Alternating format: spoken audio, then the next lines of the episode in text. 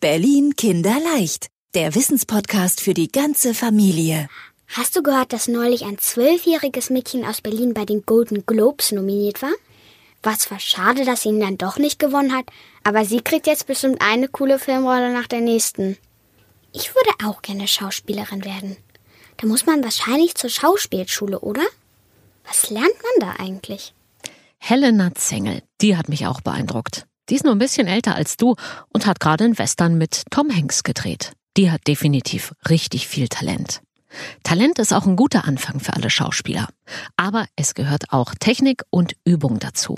Und die gibt's in der Schauspielschule. Es gibt über 100 Theater und viele, viele Filmunternehmen in unserer Stadt. Deswegen gibt es natürlich auch Schauspielschulen. Und das gucken wir uns heute mal an. In der Villa Goldoni in Wilmersdorf. Schulleiterin Beatrice Arnim ist heute fast alleine da, denn Unterricht gibt's derzeit im Lockdown vor allem über Videoschalte. Aber auch da kann man Techniken lernen. Was heißt denn Technik? Ja, auf der Bühne, ähm, wenn die Zuschauer weit weg sitzen, ist natürlich wichtig, dass wir deutlich sprechen. Äh, in der Schule auch, denke ich, bei Referaten und so. Das sind ja immer so Nebeneffekte, die uns auch was bringen oder den Kindern.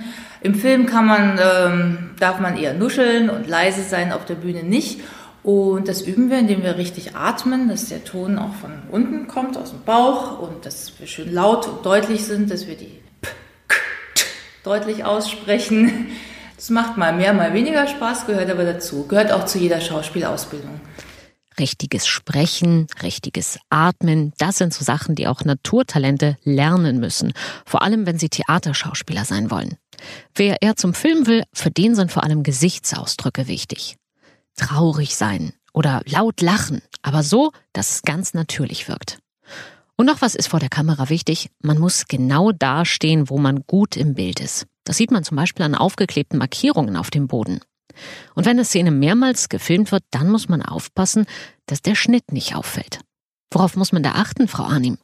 Dann spielt man ja eine Szene immer wieder, wieder, wieder. Ne? Das heißt, das ist auch sehr wichtig, dass man so, sich so konzentriert, da kommt auch so eine Textsache ins, ins, Spiel, dass man immer wieder das Gleiche sagt, immer wieder beim gleichen Wort das Glas in die Hand nimmt, guckt, dass es immer wieder gleich voll bleibt, wenn man es dann zum 50. Mal macht ähm, und ähm, immer wieder gleich spielt. Das ist schwierig. Kann ich mir vorstellen. Hier im Stundenplan steht noch was. Das klingt auch spannend. Bühnenkampf. Was ist das denn? Ähm, wir haben einen ganz tollen Kampftrainer, der ist äh, Stuntman im, im, echten Leben, der dreht auch und ähm, das haben wir irgendwann dazu genommen, weil wir haben eigentlich sehr viel Tanz auch gemacht und da haben sich die Jungs oft leider nicht so reingewagt und seitdem wir Bühnenkampf auch haben, ähm, ist das Alters äh, viel schöner altersgemischt. die finden das cool. Ähm, da lernt man äh, tatsächlich ja auch so zu tun, als ob. Ne? Also alle Arten von Kämpfen, wie falle ich so, dass ich mich A nicht verletze und B es aber sehr brutal aussieht. wie schlage ich möglichst effektvoll Messerkampf oder auch mit Pistolen oder ähm, der hat so, so Dummies, also so weiche Schwerter und Waffen. Ähm, also das ist tatsächlich ein Tun als ob, so dass es möglichst effektiv aussieht. Die berühmte Bühnenohrfeige. Darf ich mal probieren? Ähm, nein. Zum Glück kommt jetzt Rana und ich kann der kleinen Ohrfeigenlektion nochmal entkommen.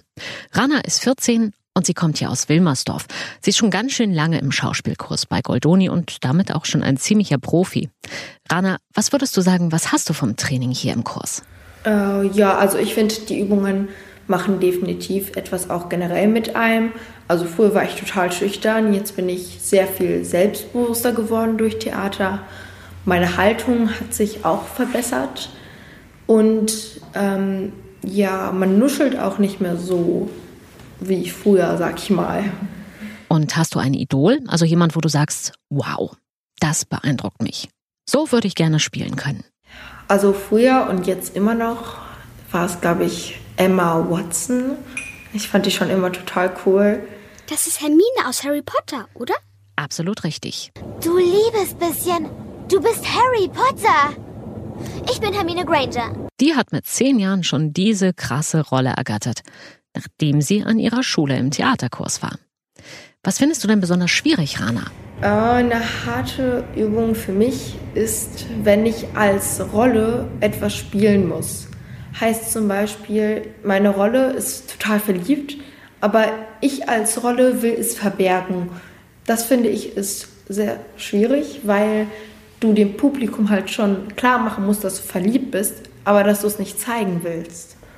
Und das finde ich ist sehr schwierig. Ich stelle mir ja Weinen auf Befehl super kompliziert vor. Kann man das denn auch lernen, Frau Arnim? Oder gibt es da eine geheime Technik? Die würden wir dann jetzt gerne schnell mal lernen. Es gibt keinen Trick. das ist leider die Wahrheit. Ähm, auf der Bühne ist nicht so schlimm, wenn man nicht wirklich weint, äh, aber so dieses, was man, was immer so kursiert mit Zwiebel und so, ähm, nee.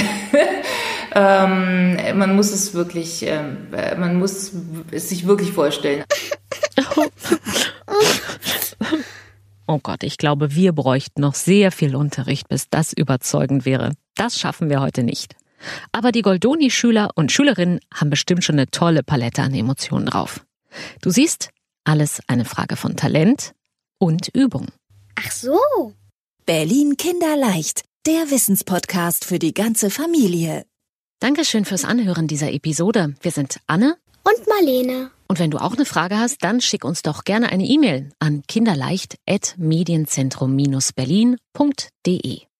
Und wenn du uns über eine Podcast-Plattform hörst und die Folge gut fandest, dann freuen wir uns über eine gute Bewertung von dir.